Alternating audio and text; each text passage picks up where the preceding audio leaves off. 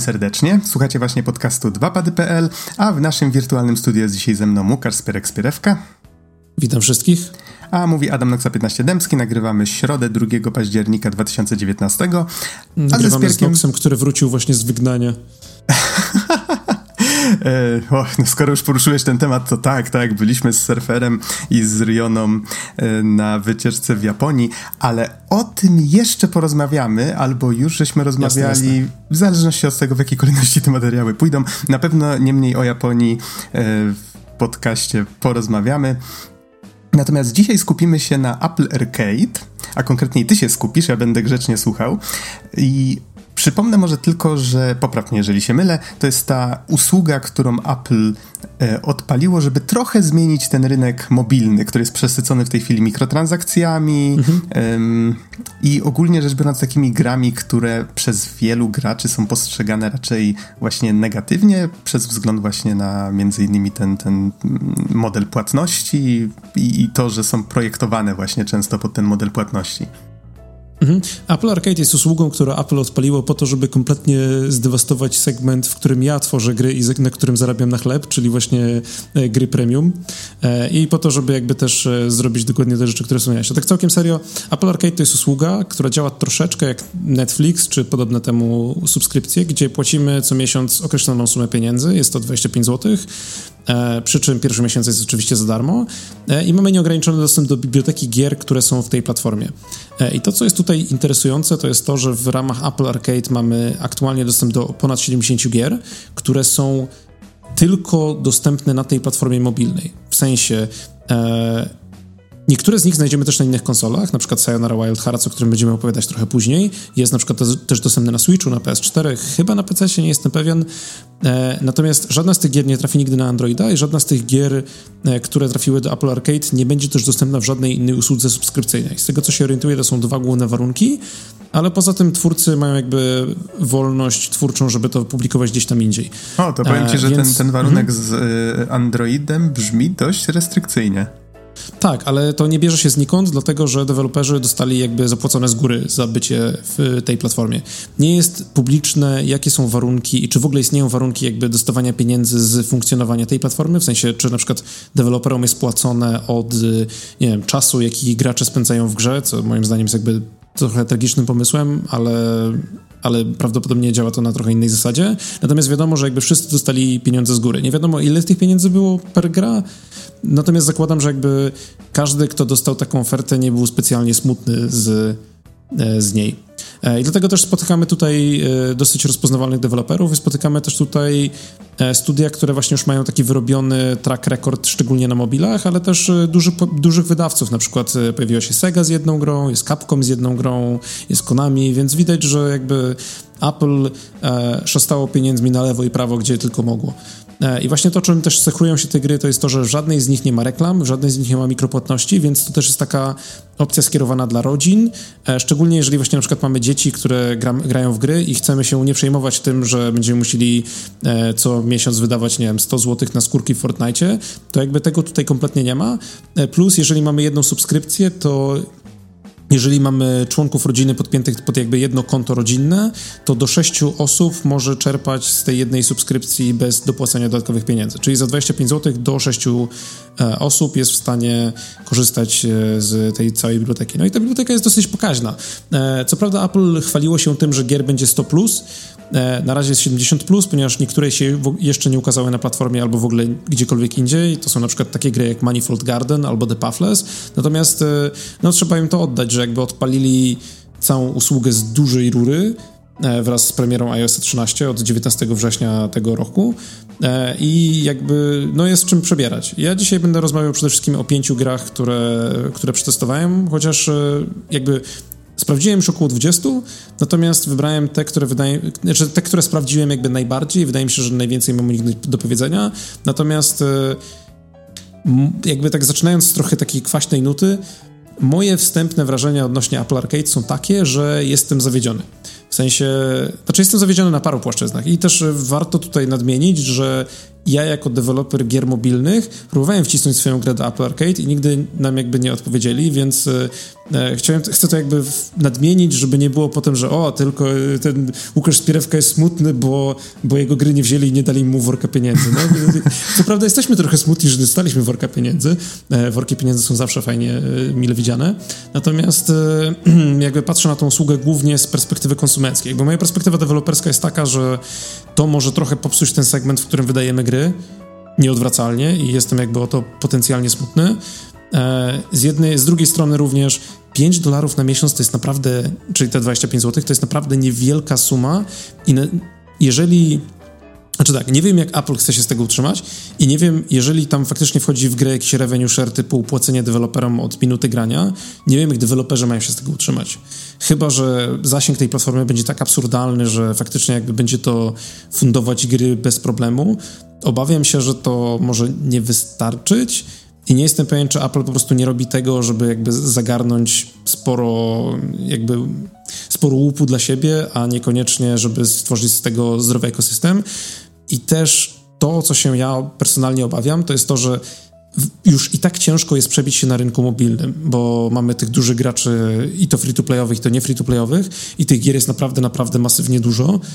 Ciężko jest zostać zauważonym, a teraz jeżeli mamy tą jakby usługę, gdzie Apple tak naprawdę tylko wpuszcza swoje złote dzieci, czyli właśnie deweloperów Monument Valley, Sega, e, wydawców takich jak Devolver z trzema różnymi grami na, na usłudze, to wydaje mi się, że ludzie, którzy chcieliby jakby dopiero co zacząć i jakby wystartować z taką małą grą i, i znaleźć jakby mały skrawek tego rynku dla siebie, mogą mieć naprawdę duży problem z przebiciem się.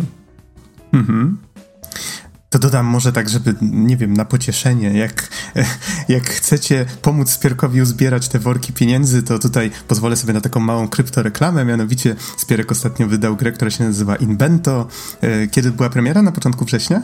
E, premiera była 3 września, tak. Czyli, i to właśnie też e, warto, warto nadmienić, że my przewidywaliśmy, kiedy Apple Arcade zostanie odpalone na podstawie tego, kiedy były konferencje, znaczy na podstawie tego, że podejrzewaliśmy, że będzie zbandlowane z iOS 13, na podstawie tego, kiedy były daty konferencji w ostatnich latach, zwykle wypadały w drugim tygodniu września, E, I na podstawie tego, że Apple od dawna nie wypuścił na konferencji nowego iOS-a, tylko zwykle było tydzień później, więc na podstawie tego przewidywaliśmy, że właśnie gdzieś tam koło tego 19 września odpali się Apple Arcade, czyli musimy się wydać przynajmniej dwa tygodnie wcześniej, jeżeli chcemy mieć jakiekolwiek szansę na to, żeby gra się zwróciła.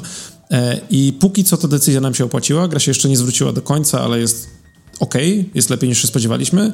Natomiast e, jakby wiedzieliśmy, że koło tego okresu może być ciężko, więc jakby to było, to było z premedytacją, żeby był ten 3 września, e, ale jak już zacząłeś temat, to podejmę, że tak, wydaliśmy grę, nazywa się Invento, jest dostępna na iOSie i Androidzie, e, kosztuje około 14 zł i to jest e, niewielka gra logiczna o tym, że jesteśmy kocim rodzicem, który tworzy kompozycję takich pudełek lunchowych dla swojego kociego maleństwa, i jest bardzo przyjemna, jest miła estetyka, jest oryginalny soundtrack od, od naszych zaprzyjaźnionych, fajnych muzyków. E, mam nadzieję, że Wam się spodoba. Jeżeli lubicie zagadki logiczne, to obadajcie, ale, ten, ale nie musicie nam koniecznie płacić, bo przymieramy z głodu, wręcz przeciwnie, jakby jest ok. Nie, nie, nie jeździmy jeszcze Teslą, ale jest ok. Okej.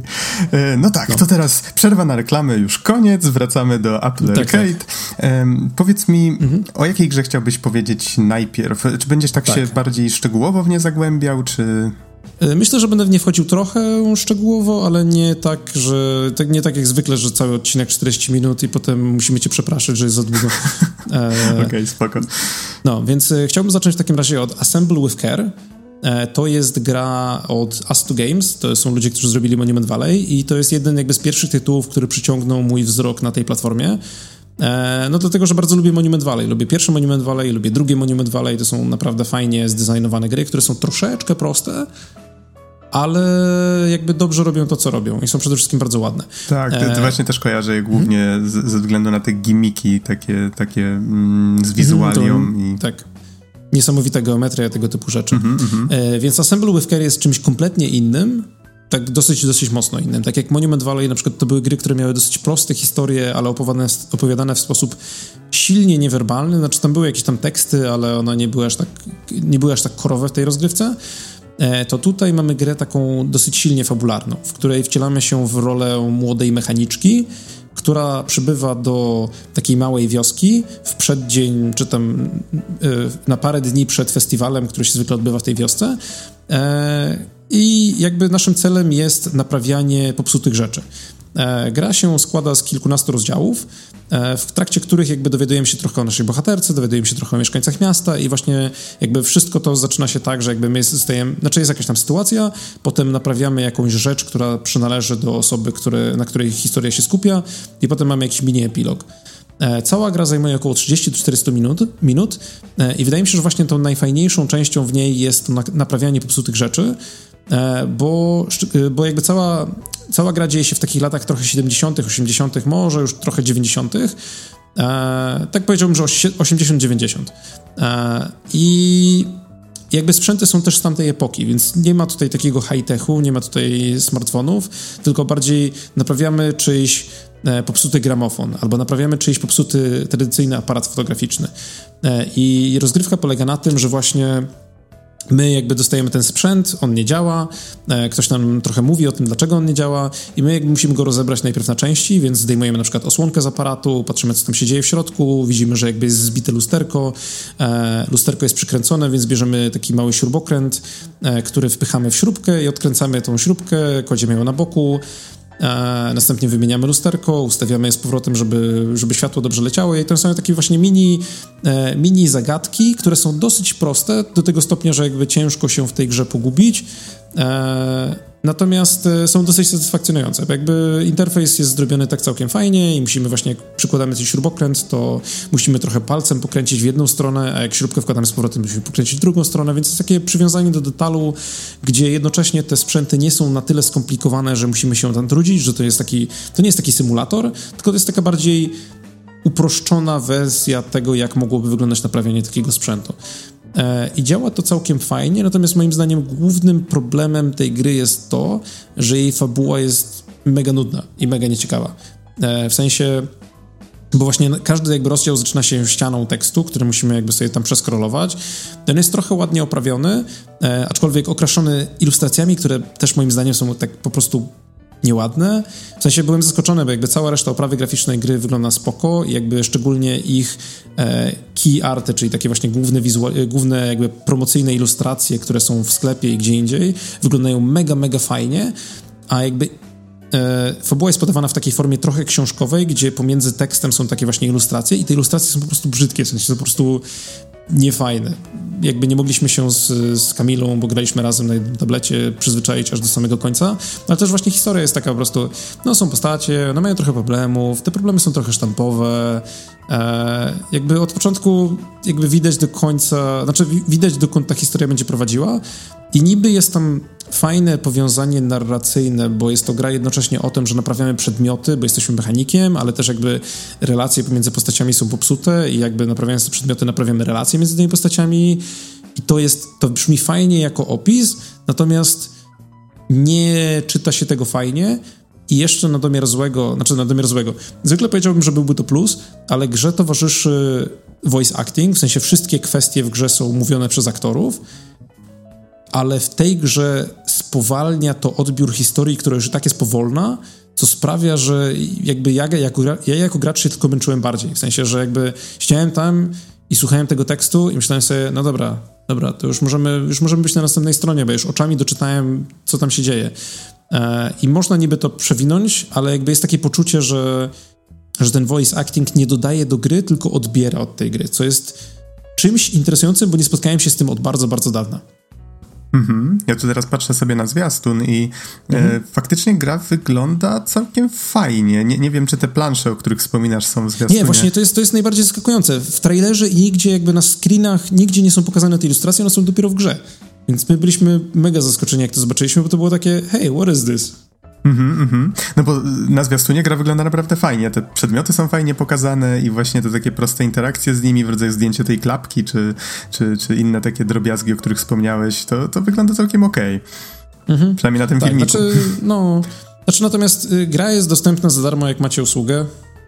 Trwa 30 minut i jakby zawsze można z niej wyskoczyć po drugim czy trzecim rozdziale, jak nie będziecie czuli, że to jest wasz, wasz e, jakby wasza rzecz.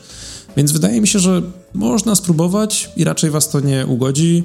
Ja osobiście uznałem, jakby osobiście już mniej więcej w połowie gry czułem, że no dobra, dociągnijmy ją do końca, zobaczmy, może coś nas zaskoczy. Nic nas nie zaskoczyło. Yy, więc uważam, że to jest taki trochę średniak. W sensie jest to gra, w którą naprawdę poszło dużo pracy i dużo miłości, ale ta miłość jakby nie była zawsze skierowana w właściwe strony. Więc no nie wiem. Mhm. Wydaje mi się, że to jest taka średnia rekomendacja. Okej, okay, czyli to było Assemble with Care. A co następne? E, to następną grą, o której chciałem porozmawiać jest Bleak Sword, czyli najprościej można by to przetłumaczyć jako posępny albo blady miecz. E, I to jest gra autorstwa Luisa Moreno Jimeneza, tak mi się wydaje, że to się czyta, e, i grę wydawał Devolver Digital.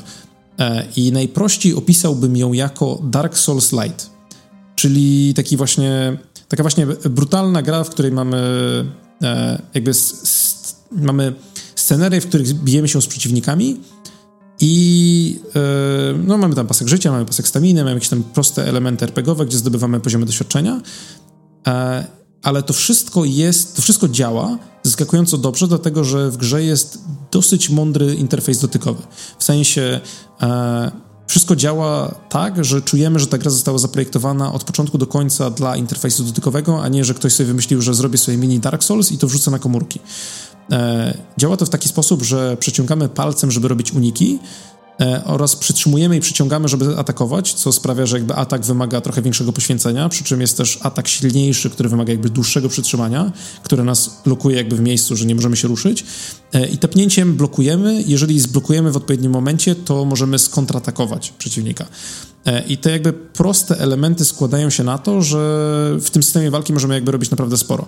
Plus toczenie się, czyli robienie uników, jest, e, jakby nie kosztuje nas staminy, co też jest ważne, że możemy jakby się przemieszczać, e, ale kiedy jakby staramy się atakować, no to musimy być gotowi, że, że jakby okej, okay, teraz, teraz atakujemy. Mhm. E, tak się wtrącę troszeczkę w mhm. słowo, bo tutaj opowiadasz o tych różnych mechanikach, ale to, co najbardziej wydaje mi się zwraca uwagę, to to, jak fajnie udało się twórcom połączyć 3D z takim mhm. prost, banalnie prostym pixelartem postaci. Tak, bo właśnie jakby wszystkie elementy, czyli drzewa, przeciwnicy, etc., to są jakby takie pixelartowe um, sprite'y, czyli, czyli, takie grafiki, ale one są rozmieszczone w takich mini trójwymiarowych dioramach. E, I to wygląda naprawdę, naprawdę fajnie. W sensie jakby jednocześnie nie przeładowuje nas wizualnie informacją, przez co jakby widzimy, co się dzieje na ekranie cały czas dosyć dobrze e, ale też ma taki swój styl, który no moim zdaniem jest dosyć fajny i też jakby nie grzeje telefonu do czerwoności.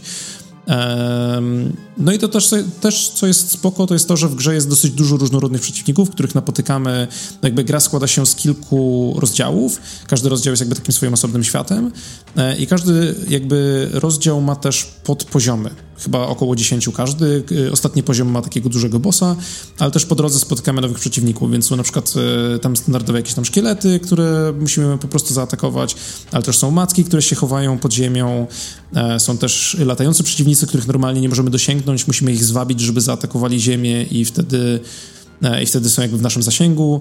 E, są też na przykład sekcje jazdy konnej, więc jest, jest tam dosyć sporo urozmaicenia. Generalnie byłem zaskoczony tym, że właśnie ta gra wyciąga non-stop jakieś takie elementy, żebyśmy się nie nudzili. E, to, co natomiast mi się w niej tak średnio podoba, to jest to, że. Znaczy, mamy te systemy RPGowe, czyli tam postać zbywa e, e, punkty doświadczenia i może je wydawać na więcej zdrowia, na więcej ataku albo na więcej e, obrony. Natomiast e, ja na przykład nigdy nie czułem, żeby inwestowanie w zdrowie miało sens przez to, jak tam są rozłożone te punkty. E, plus mamy też taki dosyć dziwny, znaczy prosty system ekwipunku, gdzie możemy trzymać dwa przedmioty na postaci, ale te dwa sloty szybko się zapełniają rzeczami, a potem dostajemy jakby rzeczy ekwiwalentne, czyli na przykład powiedzmy znajdujemy bransoletkę plus jeden obrony. Potem znajdujemy tam bransoletkę plus jeden ataku. I już w tej chwili nie możemy zgarnąć nic dodatkowego, i teraz musimy się pozbyć istniejącego przedmiotu po to, żeby założyć nowy przedmiot, ale przez większość gry spotykamy jakby przedmioty, które też dają plus jeden obrony albo plus jeden ataku, więc są jakby ekwiwalentne. E, potem się pojawiają też przedmioty, które na przykład plus dwa obrony, ale minus jeden ataku. E, I tu musimy jakby trochę kombinować niby, ale też są na przykład e, przedmioty, które możemy zużyć, czyli na przykład tam powiedzmy jabłko daje nam plus 25 życia, ale nie możemy tego jabłka, z tego co się orientuję, nie możemy go użyć w momencie, kiedy je dostajemy, nie możemy go też, znaczy możemy je możemy coś wyrzucić, żeby to jabłko trzymać i mieć je w gotowości na jakąś walkę, ale to też trochę nie ma sensu, bo jakby odbieramy sobie punkty umiejętności. Jest taki, to wydaje się taki system, który jakby został kiedyś wprowadzony do gry po to, żeby incentywizować przejście, ale też nigdy specjalnie się nie spiął dobrze z mechanikami i też jakby nie został wyrzucony z tej gry i on tam po prostu został i ta gra jakby wyszła z tym systemem.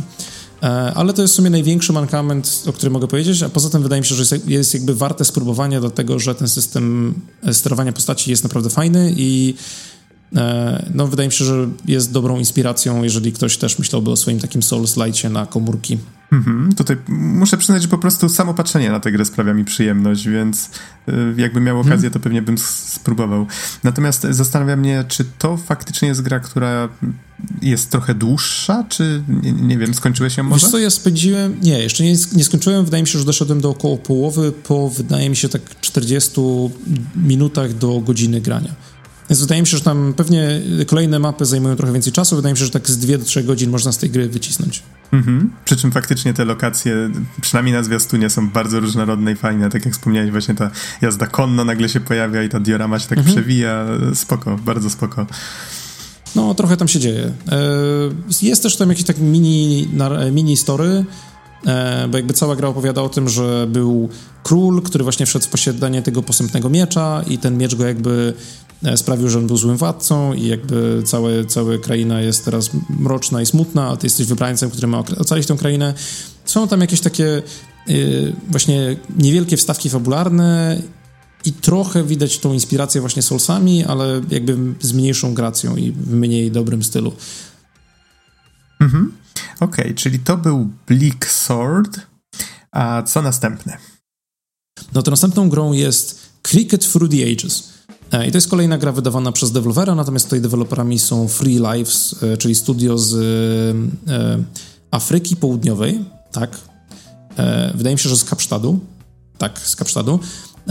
A, i w ogóle tutaj warto, warto jakby zaznaczyć, że poznałem z jedną osobę z Free Lives tak kiedyś po drodze, ale to jakby nie powinno mieć większego znaczenia. Natomiast Cricket Through the Ages to jest krótka gra fabularna o historii krykieta.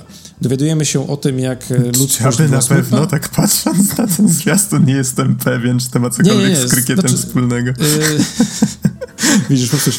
Nie, tak, to jest bardzo istotna gra e, historyczna, z której możemy się dowiedzieć wiele o tym, wiele na temat tego, jak ludzkość była smutna, a potem został wynaleziony krykiet i już było spoko. Aha, to teraz I tutaj, jest. No dokładnie, w sensie jakby od, od samych jakby zarania dziejów dowiadujemy się, że na przykład kiedyś, kiedyś było, było całkiem słabo, bo jakby biegały dinozaury i one atakowały ludzi i ich zjadały i było słabo. E, a potem, a potem ludzkość wynalazła krykieta, w sensie e, zrozumieli, że jeżeli wezmą duży kamień i rzucą go w e, dinozaura, to dinozaur ich nie zje. I to jakby czysta edukacja, a potem dowiadujemy się jakby jak to, jak ten sport ewoluował przez lata, jak pojawiały się zasady i w ogóle. Tak naprawdę to jest to jest gra jakby czysto humorystyczna, w sensie, no oczywiście opowiada o takiej alternatywnej historii e, powstawania krykieta, ale właśnie jako takiego e, pseudosportu e, i jest poprowadzona w formie takich króciutkich scenek e, i w ogóle zaznaczę tutaj, że grę można grać jed, e, w jedną lub dwie osoby. I ja zdecydowanie zalecam zagrać w dwie osoby na jednym ekranie, najlepiej na tablecie, E, bo w ten sposób jest mega, mega zabawnie, bo gra jest, jakby prezentuje nam krótkie scenki, gdzie e, pierwszy gracz stoi po lewej stronie, drugi gracz stoi po prawej stronie, oni patrzą na siebie e, i interfejs jest zrobiony w taki sposób, że właśnie cała rozgrywka jest oparta na fizyce, więc mamy takie dwa humanoidalne ludki patrzące na siebie, każdy, każdy z nich może trzymać coś, na przykład kij albo kulę do krykieta i gra polega na tym, że właśnie trzymamy palec na ekranie i nasza postać zaczyna jakby wykonywać taki zamach, w sensie kręci w kółko ramieniem, na końcu którego jest ta kula. W momencie, kiedy puszczamy palec, to jakby nasza postać też puszcza. I jeżeli dobrze zrobiliśmy to, to jakby kula leci w kierunku naszego przeciwnika i prawdopodobnie łamie mu kilka żeber, e, być może nawet piszczel albo dwa. E, a jeżeli źle to zrobimy, no to kula leci gdzieś tam i jesteśmy smutni. I na przykład nasz przeciwnik może nas trafić i zrobić nam tą samą ilość obrażeń fizycznych. E, natomiast potem się pojawiają właśnie różne rozmaicenia, na przykład jedna postać ma, e, ma kulę, a druga postać ma kij do krykieta i ta jakby jedna postać musi rzucić tej drugiej, żeby tam ją odbiła. E, potem krykiet zostaje też zastąpiony innymi ciekawymi sportami, to nie będę jakby spoilował o co chodzi. E, I gra składa się jakby z takich pięciu kampanii, gdzie każda z nich trwa około 5 do 10 minut, więc jest fenomenalna właśnie, żeby po prostu jakby coś wyciągnąć i pokazać, że hej, chcesz zagrać coś śmiesznego, ponieważ wszystkiemu też towarzyszy mega, mega zabawna narracja, w formie takich właśnie dokumentów ala BBC, gdzie jakby powiedzmy jest, jest właśnie jakaś scenka i powiedzmy nasze postaci rzucają, E, rzucają kulą e, i na przykład coś tam nie działa i któraś z postaci zostaje pobita. e, i potem na przykład pojawia się plansza, gdzie właśnie jest tekst i narrator mówi w 1887 krykiet został przeniesiony do powiedzmy Stanów Zjednoczonych. I potem jakby ta gra ewoluuje w miejscach, których byście się nie spodziewali. Czytała więc... Krystyna Czubówna. Tak, dokładnie. Znaczy, no tak. Albo Sir David Attenborough. Natomiast Wydaje mi się, że raz jest to naprawdę świetna gra do zagrania, bo jest, no mówię, bardzo zabawna, bardzo fajna. E, jakby gameplay jest intencjonalnie popsuty w pewnym sensie, ale to tylko umacnia tą grę i jej zabawność. E, natomiast jest to fenomenalny przykład gry, która moim zdaniem kompletnie na rynku nie mogłaby istnieć bez Apple Arcade, bo jest to ciężka gra do sprzedania. W sensie, to jest gra na 20 do 30 minut, przechodzisz ją raz i w sumie widziałeś wszystko, znaczy możesz ją przechodzić jeszcze raz, ale nie ma za bardzo po co. E, jest oparta na, na humorze, ale jakby no, ciężko byłoby w realiach obecnego rynku jakby przykleić tej grze łatkę cenową i powiedzieć, ta gra kosztuje tyle, kupcie ją proszę. E, Natomiast w sytuacji, w której ta gra jest częścią takiej usługi jak Apple Arcade, no to jest świetnie, bo zakładam, że jakby i twórcom nie zabrała za dużo pieniędzy ani czasu do zrobienia, a Apple ma fajną grę, która jakby jest taka, hej, jeżeli już masz tą usługę, jeżeli już, no, już tam dajesz te 25 zł, no to równie dobrze możesz po prostu sobie odpalić tę grę i cię to nic nie będzie kosztowało. E, więc zdecydowanie polecam Cricket Through the Ages, bo jest po prostu dobre. Chciałbym więcej takich gier, naprawdę. Mhm. E, Okej, okay. to powiedz, czy coś jeszcze chcesz na temat Cricket Through the Ages dodać, czy lecimy dalej? Nie, myślę, że możemy lecieć dalej. E, dobra, to następną grą jest coś, na co czekałem od dosyć dłuższego czasu i to też dlatego, że znaczy, po części dlatego, że znam i lubię wcześniejszą pracę tych twórców i mowa tutaj o Sayonara Wild Hearts, które zostało stworzone przez, przez szwedzkie studio Simogo, e, której właśnie obydwóch założycieli poznałem. E, I oni wcześniej robili gry tylko na, znaczy głównie na komórki. E, stworzyli takie gry jak Yearwalk, e, Device 6, A Sailor's Dream i jeszcze tam parę mniejszych. Natomiast wydaje mi się, że właśnie Yearwalk i Device 6 są ich najbardziej znanymi, gdzie Yearwalk właśnie na przykład trafiają na PC-ta i też wydaje mi się, że na Wii U chyba zrobili port. Tak mi się wydaje. Yearwalk to była gra, w której jakby oparta na szwedzkiej mitologii i folklorze, gdzie w noc jakby końcoworoczną udajemy się do lasów, żeby dowiedzieć się, co nas czeka w przyszłości i spotykamy różne zjawy po drodze. Device 6 to, to był taki trochę szpiegowski thriller, ale nie do końca, w który, który bardzo w fajny sposób interaktował z telefonem, bo tam jakby był taki, były teksty i elementy, które się jakby... Tekst się zawijał dookoła ekranu, więc E, czasami musieliśmy przewijać do góry, z góry na dół, a czasami musieliśmy, znaczy z dołu do góry, czasami musieliśmy przewijać w boki, czasami musimy obracać telefon, czasami musimy jakby robić różne ciekawe rzeczy z telefonem, żeby jakby podążać za fabułą, więc tam zdecydowanie polecam, jeżeli ktoś nie miał okazji zagrać te obie gry. E, tym bardziej, że Jerłok nie jest wcale aż taki, znaczy ma takie lekko horrorowe elementy, ale nie jest aż taki straszny. Natomiast wracając do tematu, Sayonara Wild Hearts to jest ich nowa gra, którą robili przez ostatnie 4 lata. E, grę o, wydaje Annapurna... E, no, trochę długo. E, grę wydaje Annapurna Interactive e, i jakby tagline tej gry to jest a pop album video game, czyli gra wideo, ale też album popowy. I jest to bardzo interesujące doświadczenie. Jakby przejście gry zajmuje około 45 minut, więc nie jest to długa gra, a robiono ją bardzo długo. I teraz nie jest to długa gra, dlatego że jest tam dużo kontentu. Znaczy jest tam dużo kontentu, ale nie w tym sensie. Natomiast jest to gra, która powstawała tak długo, dlatego że jest niesamowicie dopieszczona na wielu etapach. W sensie, jeżeli miałbym opisać jakby rozgrywkę, to ona jest bardzo prosta. E, mamy postać, która rusza się na predefiniowanej trasie e, w tle leci muzyka, każdy jakby poziom w grze jest osobnym kawałkiem muzycznym, więc e, one mają jakby ustaloną długość. W sensie w pewnych elementach muzyki, znaczy piosenki dzieją się rzeczy i one zawsze dzieją się w tym momencie. Jakby nie możemy modulować długości poziomu. E, więc cała gra jest tak bardzo on rail, w sensie lecimy jakby jednym tempem, natomiast my e, przemieszczamy naszą postacią e, w różne sposoby. Czasami jakby na przykład, dajmy na to, jedziemy na motorze po autostradzie, która się wywija i zawija i w ogóle, e, albo przelatujemy przez miasto, przez korytarze miasta e, i po drodze zbieramy znajdźki, takie właśnie świecące neonowe serca. I my jakby możemy wtedy, jak jedziemy po tej drodze, to właśnie możemy przemieszczać naszą postacią w lewo i w prawo, e, palcem bądź padem, a czasami na przykład nasza postać leci na, na powiedzmy na takiej deskorolce, jest w powietrzu i wtedy możemy ruszać do góry, e, znaczy do góry, na dół, na lewo i na prawo, a czasami pojawiają się jeszcze jakieś tam e, proste jakby momenty, gdzie możemy tapnąć w coś do rytmu, żeby właśnie zdarzyła się jakaś tam interakcja, więc na poziomie mechanicznym jest to gra, która jest niesamowicie, niesamowicie prosta. My jakby lecimy cały, cały czas do przodu, trochę się ruszamy w lewo, coś trochę w prawo, unikamy przeszkód, E, zbieramy jakieś tam pierdoły. E, natomiast no właśnie wszystko się opiera na tym, na tym jakby kontekście tego, co robimy. Więc czasami jakby jedziemy po autostradzie motorem i ruszamy się w lewo i w prawo na autostradzie. A czasami latamy w powietrzu, jakby ruszamy się na różne strony w powietrzu. A czasami e, hmm, tu w sumie nie chciałbym wchodzić spoilery, ale czasami jakby rozgrywka dzieje się na takiej jakby płaszczyźnie 2D i my musimy unikać przeszkód. Więc tym prostym schematem sterowania z tym prostym schematem sterowania jest zrobione naprawdę sporo.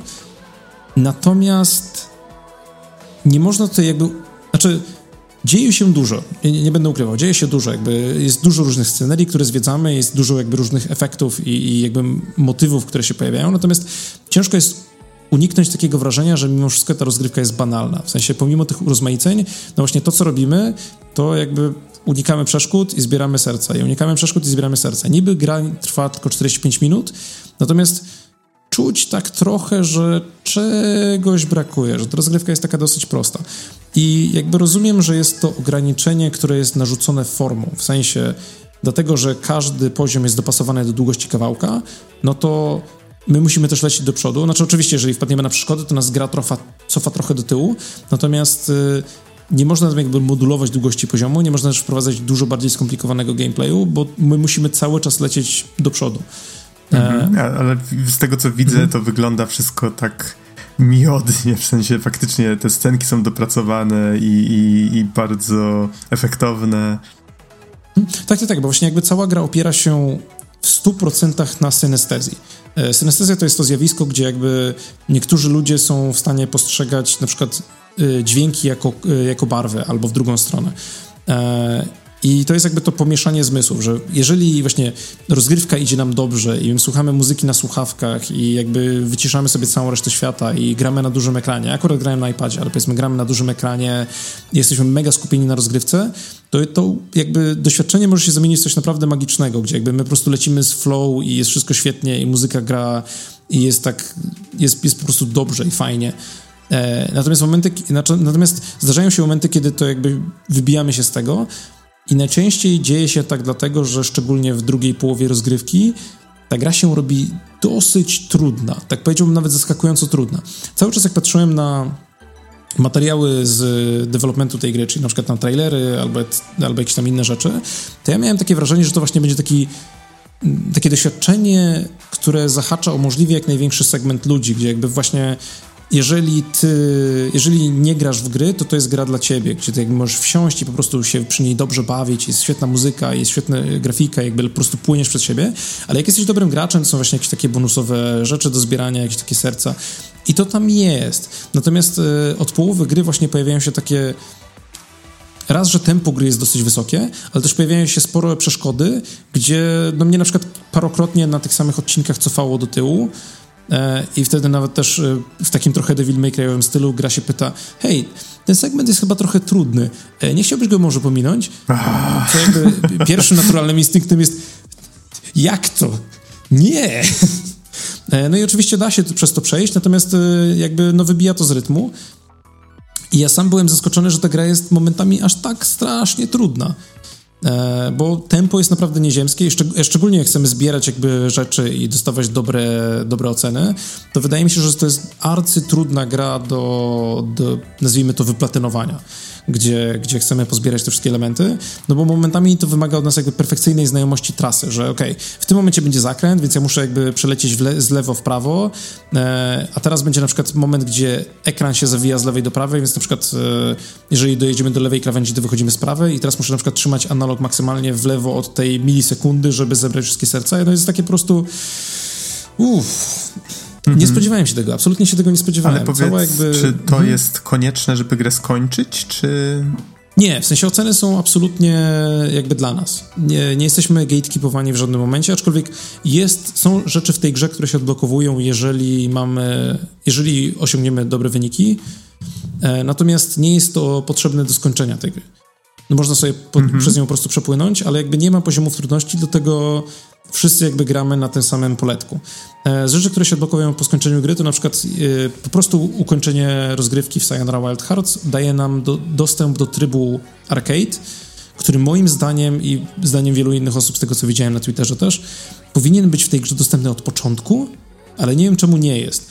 No bo tryb arcade to jest tryb, który w tej grze jakby zmusza nas do przejścia tej gry na raz. W sensie e, jakby wszystkie piosenki są załadowane i musimy je przejść bez przerwy, bez pauzowania. Znaczy chyba możemy spauzować, ale nie możemy jakby zostawić stanu gry. Musimy przejść wszystkie od początku do końca i mamy jeden wspólny wynik za wszystkie.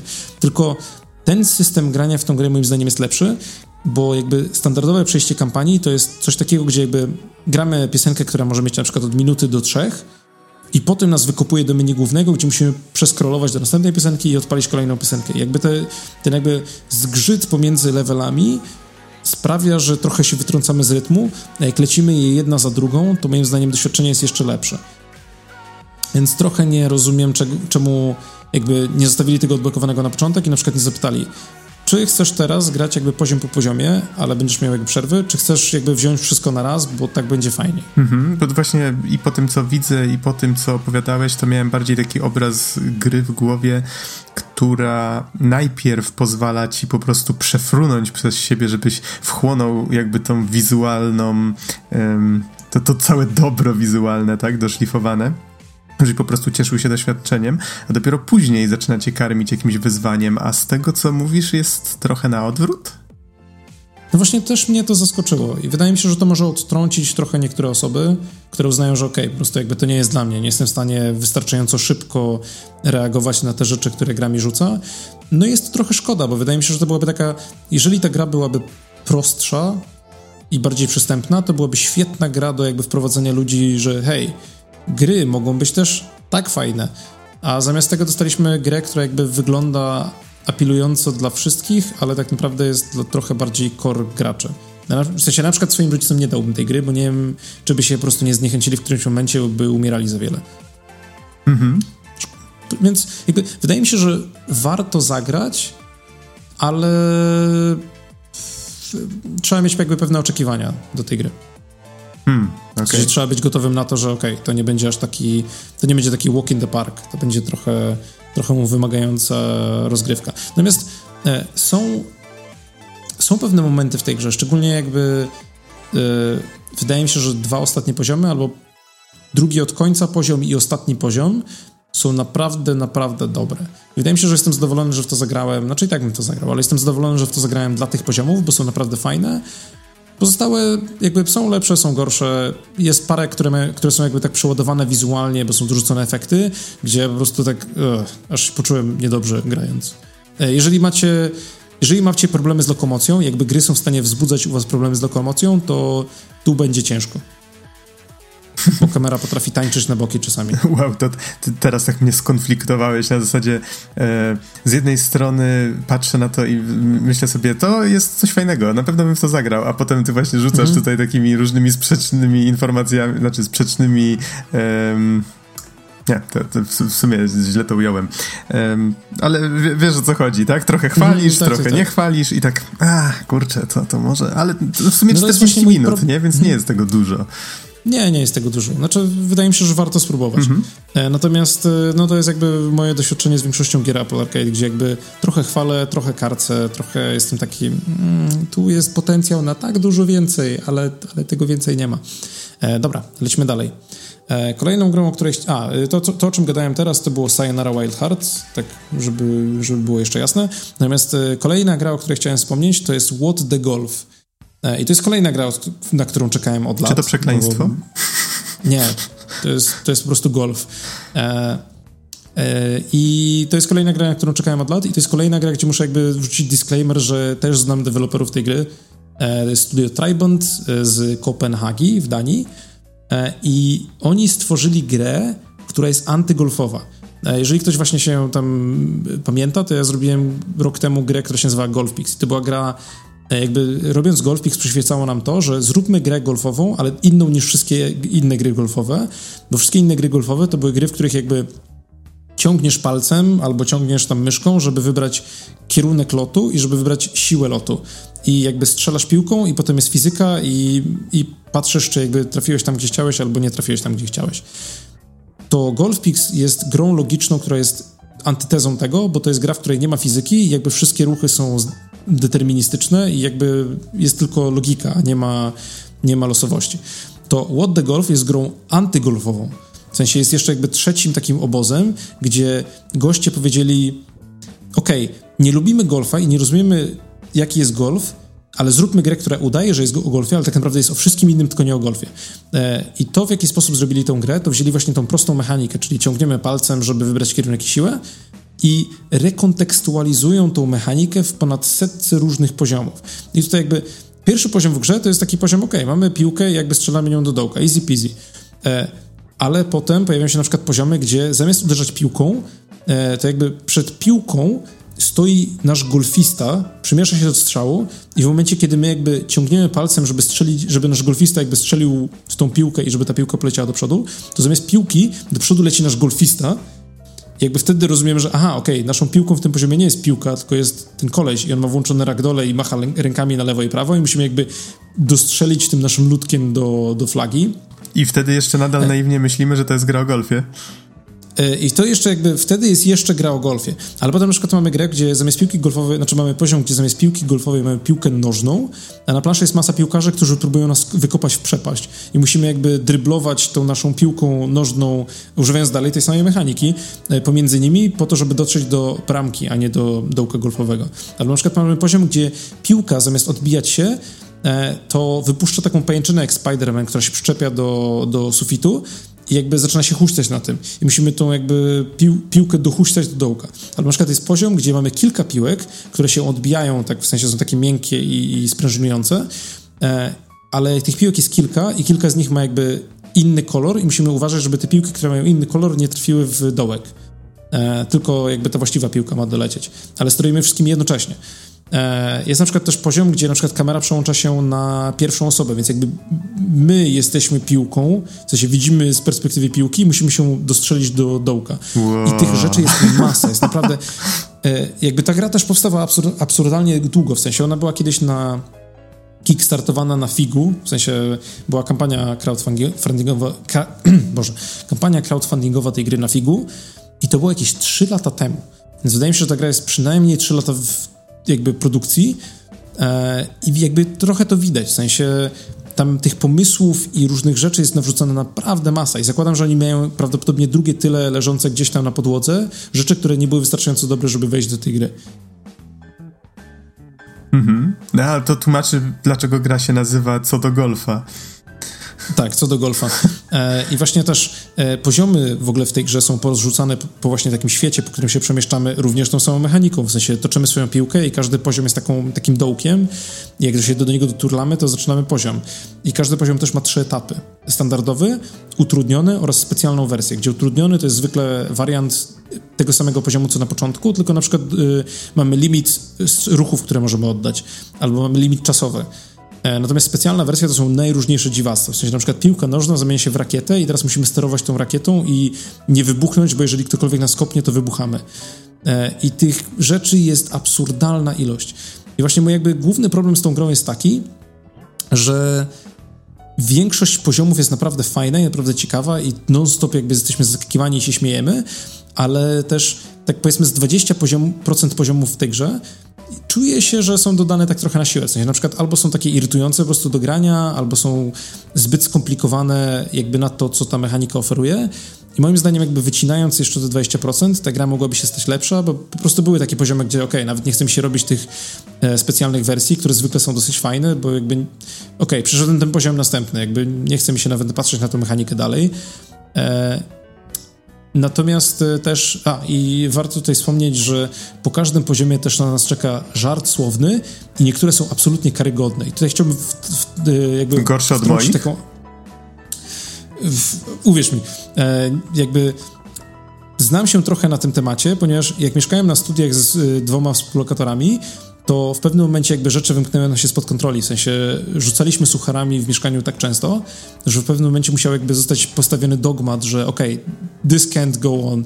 E, i w mieszkaniu został postawiony w widocznym miejscu słoik sucharów, który e, jakby idea była taka, że ktoś rzuca tekst i nikt się nie zaśmieje, to trzeba do tego słoika wrzucić pieniądze. Jakby kwota była nominalna, że tam y, nie, czasami było 10 groszy, czasami to było 20, czasami była złotówka, jakby kwota nie była istotna. Istotne było to, że jakby trzeba poświęcić e, e, ten Bóg sucharów wymaga swojej daniny, jeżeli nikt się nie zaśmiał.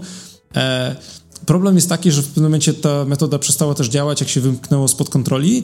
E, w momencie, kiedy intencjonalnie rzucaliśmy teksty, które wiemy, wiemy, że jakby nikt się z nich nie zaśmieje, jednocześnie płacąc za słoika, bo już wiedzieliśmy, że nikt się nie, nie zaśmieje. W sensie, e, więc mamy, mam trochę doświadczenia jakby z, z, złymi, z złymi tekstami. Czyli rytuał e, te... wrzucenia czegoś do słoika sam był puentą.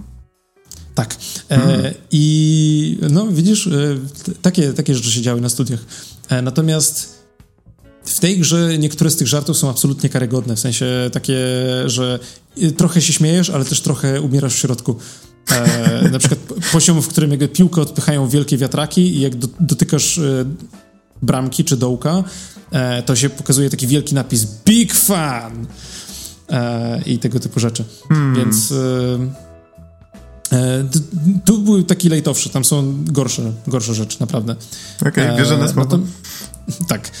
natomiast mimo wszystko jakby bawiłem się przy tej grze naprawdę dobrze. W sensie były takie poziomy, gdzie myślałem sobie tak, oh, okej, okay, dobra, to po prostu ten przejdźmy, ale większość jest naprawdę odkrywcza, zabawna, bardzo fajna. Pojawiają się też cameo z innych gier, jest parę poziomów inspirowanych takimi grami, które prawdopodobnie kojarzycie. E, jest nawet cała sekcja jakby dedykowana Superhotowi, bo deweloperzy Superhota i tego się jakby skumali. Znaczy prawdopodobnie deweloperzy What the Golf zapytali Superhota, że hej, czy możemy wziąć waszą mechanikę do naszej gry i też zrobić, żeby ludki były czerwone i żeby strzelały pistoletami i ludzie z Superhota prawdopodobnie powiedzieli, okej. Okay. E, więc jest sekcja z tym. Jest też parę innych jakby takich e, przyjaznych e, uśmiechnięć się do innych deweloperów indie, e, ale to jakby dobrze współgra z tą grą, bo jest to jest to jedna z zabawniejszych gier, w jakiej grałem od dłuższego czasu, bo to jest taki humor sytuacyjny, który naprawdę ciężko jest utrzymać e, jakby na pewnym poziomie. Znaczy, ten, oczywiście ten poziom się waha, ale jakby ciężko jest zrobić grę o humorze sytuacyjnym, która jest śmieszna do końca i im się to udało, a ta gra trwa spokojnie tak z 4, no 3 do 4 godzin, jeżeli chcemy przejść jakby po prostu kampanię, a potem możemy jeszcze zbierać te wszystkie pozostałe poziomy i chyba jeszcze szykują DLC. Więc jest tam sporo gry do odkrycia i wydaje mi się, że to póki co jest taki mój faworyt na Apple Arcade. Co do golfa. Okej. Okay. To łącznie 5 gier opisałeś, tak? Mhm, tak. Czy chciałbyś o jeszcze tak. jakiś troszkę wspomnieć, czy... Mm, trochę tu już posiedzieliśmy, ale trochę wydaje tak. mi się, że no, wydaje mi się, że jakby część z nich mogę zostawić na... Znaczy mogę wspomnieć przelotnie o niektórych, ale część z nich zostawić na później, bo jeszcze no, sam eksploruję. Na przykład mm -hmm. miałem okazję zagrać w grę Capcomu, e, nie miałem jeszcze okazji rozwinąć na przykład w Cat Quest 2, które jest takim Diablo Light z bardzo fajnym interfejsem dotykowym i też wspiera granie dla dwóch graczy na jednym tablecie, ale trzeba podłączyć kontrolery i to w ogóle warto wspomnieć. Jak macie iOS 13, to od tej wersji na wszystkich urządzeniach, czyli właśnie iPhone, iPad, etc., można po prostu podłączyć kontrolery Xbox One i PS4 po Bluetoothie i jakby nie trzeba nic więcej. W sensie one po prostu działają. I to jest mega, mega dobre, bo teraz nagle właśnie wszystkie gry typu Dead Cells, które niedawno wyszły na telefony, jakby można grać po prostu przenośnie na swoim urządzeniu i działają tak jak trzeba i wspierają pada i jest super. O, no proszę. E, no. I właśnie Cat Quest 2 y, to jest taki Diablo, gdzie właśnie sobie chodzimy po takim świecie e, w jedną albo w dwie osoby. Jeżeli gramy samemu, to mamy dwie postaci, pomiędzy którymi się możemy przełączać i tam jest magia i są jakieś questy. E, jest całkiem... Znaczy, historia jest super prosta, ale jest taka sympatyczna, ale też jakby ta gra wygląda super fajnie, a w ogóle jakby nie jest wymagająca e, jakby sprzętowo, w sensie nie, nie rozgrzewa tabletu mega mocno, a działa tak jak trzeba i wygląda super i wydaje mi się, że chętnie sobie w niej się pobawię trochę dłużej. E, z takich innych rzeczy, przy których trochę posiedziałem i się od nich odbiłem, to na przykład przetestowałem sobie Card of Darkness, która jest kolaboracją pomiędzy Zachem Gage'em, e, takim twórcą wielu dosyć rozpoznawalnych gier mobilnych, takich jak na przykład Spell Tower, e, co on tam jeszcze robił, na przykład Really Bad Chess. I tutaj zrobił grę takiego rogalika karcianego wraz z Pendletonem Wardem. To jest animator, który robił Adventure Time między innymi. E, więc e, oprawa graficzna jest momentalnie jakby rozpoznawalna. E, natomiast nie spodobała mi się ta gra. Znaczy, spodobała mi się jako core gameplay, nie spodobała mi się jako taki, taki taka cała rozgrywka, ponieważ rozgrywka, znaczy jakby idea rozgrywki jest ciekawa. Mamy siatkę takich, mamy siatkę kart 4 na 4 My jesteśmy po jednej stronie, po drugiej stronie jest wyjście. I teraz musimy przejść po tej siatce do wyjścia, żeby, żeby jakby skończyć mapę. I e, robimy to w taki sposób, że jakby wybieramy sobie którąś z kupek kart i tam może być jakby, może być jedna karta, może być ich więcej. E, oczywiście widzimy tylko tą, która jest na samej górze. E, I w, tej, w tym stosie też mogą być różne rzeczy. Możemy tam znaleźć przeciwników, z którymi musimy walczyć, możemy tam znaleźć bronie, które mają jakby różne e, różne ciekawe umiejętności, ale też jakby statystyki od, jedne, od 1 do nie wiem nawet ilu e, i to jest siła tej broni, albo też możemy znaleźć miksturę leczącą albo jakieś inne rzeczy leczące.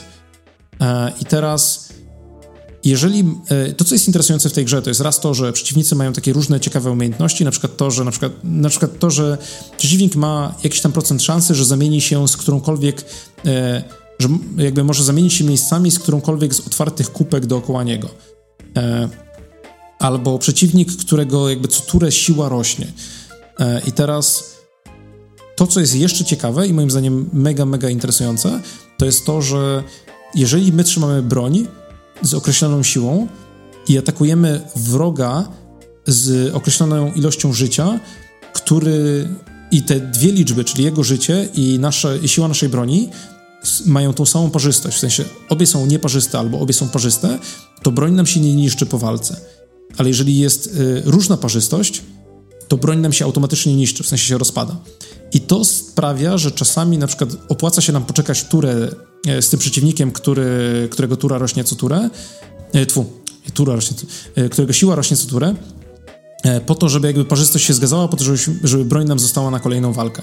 I to tworzy takie interesujące decyzje, natomiast zmęczyła mnie jakby taka metastruktura tej gry, bo gra podzielona jest, jest, jakby rozgrywa się na takiej mapie, gdzie są różne poziomy, po których chodzimy i przejście poziomu odblokowuje nam jakby kolejne etapy, e, ale raz, że trudność rośnie dosyć szybko, dwa, że dosyć łatwo się tam zablokować, bo jakby możemy trafić na taki poziom, którego po prostu jakby ciężko jest nam przejść, a nie mamy jakby alternatywnych ścieżek dojścia, jakby pójścia dalej.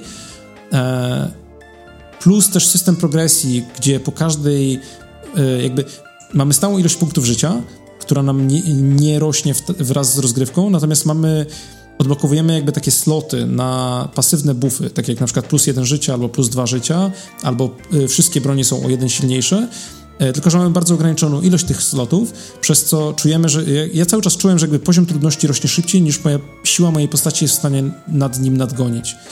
I to mnie szybko zniechęciło do tej gry, bo też czułem, że jakby każda, każda kolejna walka jest taka no okej, okay, tych przeciwników już widziałem, to jest po prostu to samo, tylko teraz ta jakby jest więcej na przykład etapów tej mapy, jest trudniej i jakby podchodzę do tego już piąty raz i nie mogę tego przejść i mi się w sumie nie chce. Więc e, zaczęło się bardzo obiecująco, a potem się szybko zniechęciłem. Mhm. Gra się nazywała Card of Darkness, tak swoją drogą. Okej. Okay. Wiesz co, tak, jak cię słucham, to zaczynam się zastanawiać, mhm. czy myślisz, że Apple będzie szło właśnie w tego typu gry, właśnie te jak opisałeś, że to one się tak kojarzą bardziej z takim z takim zlepkiem różnych mm, śmiesznostek, takich eksperymentów, czy może po, może myślisz, że możemy się spodziewać, że pojawią się też na Apple Arcade jakieś takie gry, bo ja wiem, jakieś niewielkie RPG albo właśnie takie, wiesz, mhm. indyki innego tak, rodzaju. Tak, nie, w sensie ja tutaj, znaczy ja też jakby osobiście grawitowałem w stronę tych gier, które opisywałem wcześniej, ale są też inne, w sensie e, na przykład jest Agent Intercept, który jest takim jakby arcade wyścigowcem, gdzie wcielamy się w rolę agenta, który jeździ takim specjalnym wozem, który się może zamieniać oczywiście w motorówkę albo inne rzeczy, może też strzelać rakietami. I to są takie krótkie mapy, po których jakby arcade'ujemy sobie, natomiast e, no, e, znaczy jest, jest to, jest e, Grindstone, który jest takim wariantem match free, ale z trochę innymi mechanikami. E, jest na przykład e, Mini Motorways, który jest sequelem do Mini Metro, czyli taką właśnie light strategią. E, ale też jest gra, która się chyba nazywa Stranded Island. Nie pamiętam dokładnie, jak się teraz nazywa, albo coś w tym stylu, które jest takim właśnie symulatorem, gdzie musimy zarządzać jakby naszymi wioskowczami, musimy tam wyznaczać im e, zadania, tak trochę w stylu e, StarCraftowo, Majestowym. Taki właśnie to jest taki jakby symulator, gdzie sterujemy sobie swoją wioską, ale też są na przykład gry takie jak Various Daylife, które jest nową grą y, studia, które tworzyło na przykład Bravely Default od Square Enixu i to jest taki light JRPG, w którym chodzimy na questy i mamy właśnie taką walkę typowo RPGową. E, albo jest na przykład The Get Out Kids, który jest taką y, jakby przygodówką fabularną, która aktu- osobiście mi się nie spodobała, bo jakby no po prostu nie spodobał mi się tam design bardzo, bardzo, bardzo mocno. E, wyglądała ciekawie, ale mnie mega zmęczyła. E, natomiast jakby jest spora różnorodność. Są też gry logiczne, są gry sportowe, są jakieś tam inne, e, są gry bardziej fabularne, są gry bardziej jakby mechaniczne, więc jest coś dla każdego. E, I wydaje mi się, że chyba będą szli w tym kierunku, aczkolwiek nie wiadomo, bo usługa ruszyła, minęło już dwa tygodnie, trzy tygodnie, natomiast Apple jakby nie ogłosiło, bo też nie mają trochę w zwyczaju, planów tego, co teraz. Bo jakby wyszło, wyszło te 70 gier i zakładam, że jakby na przestrzeni kolejnych miesięcy pojawią się te brakujące 30, ale co dalej? Czy oni planują to otworzyć dla deweloperów i jakby pozwalać innym twórcom wrzucać tam gry po prostu? Czy planują jakby dalej bardzo selektywnie wybierać gry i jakby finansować wszystkie i mieć je na wyłączność? Czy na przykład planują stworzyć jakiś system, gdzie hej, możesz rzucić swoją grę do Apple Arcade, jeżeli jest wystarczająco dobra, ale będzie ci właśnie na przykład nie płacone upfront, tylko będzie płacone jakiś tam właśnie procent od, y, zależny od tego, ile osób grało w tą grę albo jak długo. Więc y, ciężko jest powiedzieć, co planują, ponieważ nie powiedzieli, co planują. Jeżeli miałbym... Może być też tak, że na przykład zamkną tą selekcję na tych 100 grach i powiedzą, jak chcecie mieć dostęp, to płaccie. Y, ale gier już jakby... Znaczy, no, zakładam, że będzie jakieś tam... Jeżeli pójdzie im dobrze, to będzie więcej gier, a jeżeli nie pójdzie im dobrze, to potrzymają to i po prostu będzie. Mhm. Jeżeli miałbym zgadywać, to domyślam się, że oni prawdopodobnie będą jakąś kurację właśnie prowadzić, że będą tak sobie dobierać konkretnie, żeby to pasowało do do stylu mhm. platformy. Ale tak. no tak znaczy, bo no to... Mhm. ciężko stwierdzić na razie, jaki ten styl konkretnie jest, chociaż można już jakiś taki obraz sobie właśnie zbudować. Na razie widzę, że to właśnie tak jak wspomniałem, takie wydaje się, że to są takie gry zbudowane wokół konkretnych takich eksperymentalnych pomysłów, a nie właśnie jakieś mhm. takie mniejsze gry, znaczy... Hmm. Ja, ja, ja, ja tu bardziej bym się spodziewał właśnie czegoś w rodzaju, tak jak wspomniałeś, twórców I Am Setsuna, tak? Czyli właśnie takie nawet nie tyle gry typowo indycze, co takie bardziej mało, z małym budżetem gry bardziej profesjonalnych studiów, tak? Znaczy, wydaje mi się, że jeśli miałbym podzielić gry w Apple Arcade na parę kategorii, to byłoby tak. Gry od dużych y, publisherów na zasadzie dajcie nam cokolwiek, którzy po prostu zerknęli w swoje portfolio IP i powiedzieli, ok, to ta, ta seria gier jest martwa, zróbmy coś z tym. I tutaj jest na przykład Sega, która zrobiło Chuchu Rocket Universe, Albo na przykład Konami, które zmartwychwstało Frogera z Frogger in Toy Town. Obie gry są takie ok, ale nic specjalnego.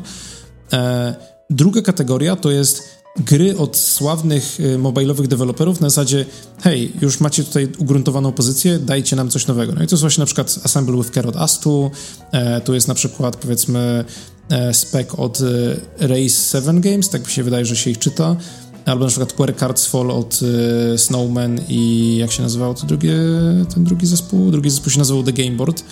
E, I to jest jakby to są ludzie, którzy mają pewien following, więc po prostu jakby dajcie nam coś, żeby było widać, że jakby e, śmietanka z naszej platformy robi jakby do tej nowej platformy, żeby było fajnie. E, trzecia kategoria to są właśnie takie gry e, multiplatformowe, a bo tam jakby dwie pierwsze to były gry na wyłączność jakby na razie dostępne tylko na Apple Arcade i nigdzie indziej.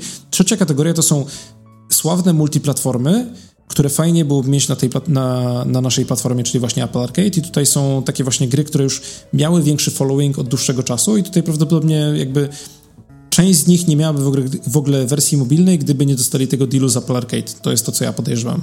I tu jest na przykład właśnie What the Golf, chociaż What the Golf wydaje mi się, że miałoby wersję mobilną, ale może niekoniecznie tylko na wyłączność.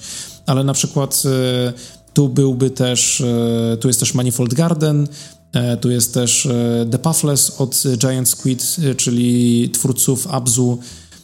I to są takie jakby prestiżowe gry znane z innych platform.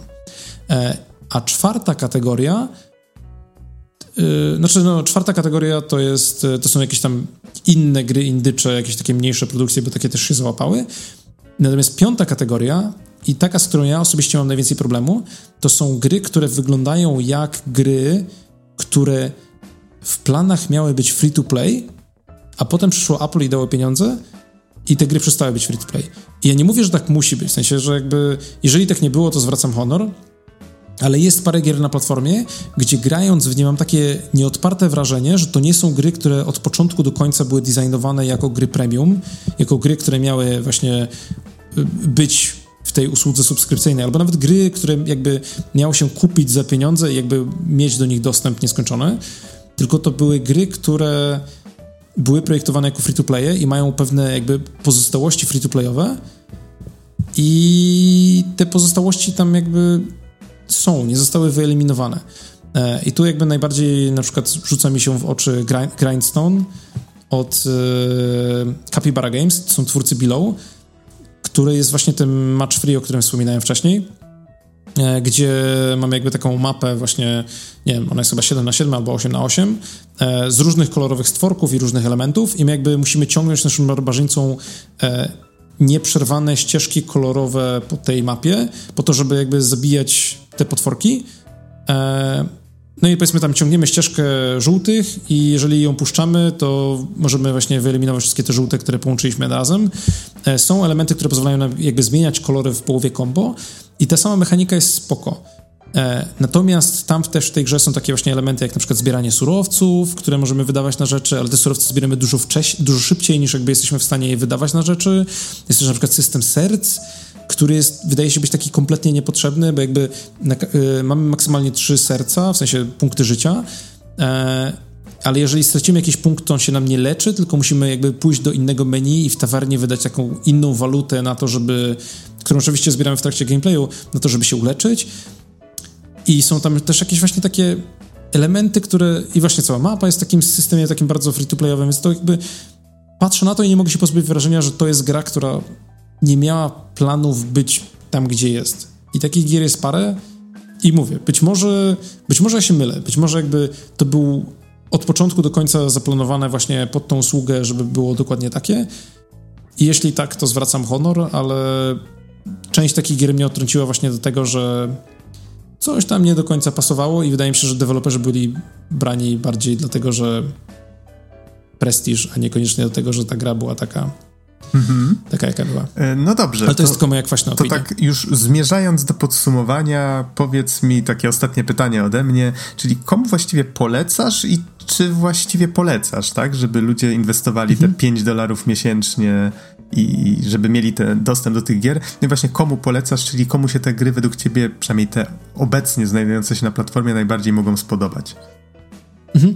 E, tak właśnie teraz jak zadałeś to pytanie, to przypomniało mi się jeszcze, że a, jedna rzecz, o której chciałbym wspomnieć, to jest też to, że trochę czuć, że był pewien nacisk na to, żeby jakby te gry były gotowe na premierę platformy i żeby było ich jak najwięcej na tego 19 września, bo też część gier jest jeszcze ewidentnie nie do końca dokończona i w paru z nich znalazłem takie dosyć poważne bugi. Między innymi na przykład Overland, y, który jednocześnie wyszedł na iOSie, na Switchu i na paru innych platformach. Y, już na przykład trzykrotnie skraszował nam się na tablecie i, i walały się tam savey i w ogóle działy się jakieś cudawianki, których od dawna nie widziałem gry, która była tak niestabilna na tej platformie. Y, I to jeszcze w tak jakby platformie, gdzie powinno Apple zależeć na, na jakości na właśnie launchu e, i było parę innych gier, które się tak właśnie paliło pod tymi. E, natomiast wracając do twojego pytania, komu poleciłbym przetestowanie Apple Arcade? Wydaje mi się, że jeżeli macie jakiekolwiek urządzenie od Apple, czy to jest właśnie iPhone, czy to jest iPad, czy to jest e, Apple TV, czy to jest Mac, to wydaje mi się, że warto odpalić przynajmniej ten miesiąc testowy, tym bardziej, że już prawdopodobnie tak macie kartę podpiętą pod ich systemy, więc nic nie musicie więcej robić. E, I po prostu potestował sobie te rzeczy. Czy utrzymam swoją subskrypcję po tym pierwszym miesiącu? Nie jestem pewien. Wydaje mi się, że może potrzebam sobie z jeden miesiąc, żeby zobaczyć jeszcze jakieś tam ciekawe gry. Wydaje mi się, że właśnie jak będą duże premiery, na które ja czekam, to może wrócę do nich. Aczkolwiek część z nich wydaje mi się, że na przykład mój tablet i telefon mogą niekoniecznie wytrzymać wizualnie. Takie gry jak na przykład Pathless albo e, Manifold Garden. Znaczy pewnie odpalą, ale w jakiej jakości to jest inne pytanie. E, natomiast e, jest tam na tyle dużo gier, że każdy może znaleźć coś dla siebie, przynajmniej jedną grę. Wydaje mi się, że jakby nawet jeżeli mielibyście odpalić tą usługę dla, powiedzmy, nie tylko zagrania w What the Golf, albo tylko zagrania w Sayonara Wild Hearts, albo w cokolwiek innego, to i tak jest to warte, bo, bo jest tam parę naprawdę perełek. E, natomiast czy będzie to usługa, która się utrzyma dłużej na rynku, tego naprawdę, naprawdę nie wiem. I Wydaje mi się, że to będzie interesujące. Znaczy, na, pewno też jakby z mojej pozycji będzie interesujące patrzenie na to, co się z tą usługą stanie i czy rynek się jakby zaadaptuje, czy będzie to po prostu fragment z boku, czy, czy może jednak będzie tak, że po tym będzie jakby normalny App Store to będą free to play i nic innego, a Apple Arcade to będą właśnie to będzie to miejsce, gdzie się idzie ze swoimi grami premium. Co wydaje mi się, że mogłoby być odrobinę niezdrowe dla osób, które by się chciały przebić w tej branży, no ale Taki jest rynek i nie my go dyktujemy. I z tą e, smutną, kwaśną myślą zostawiam Was dzisiaj.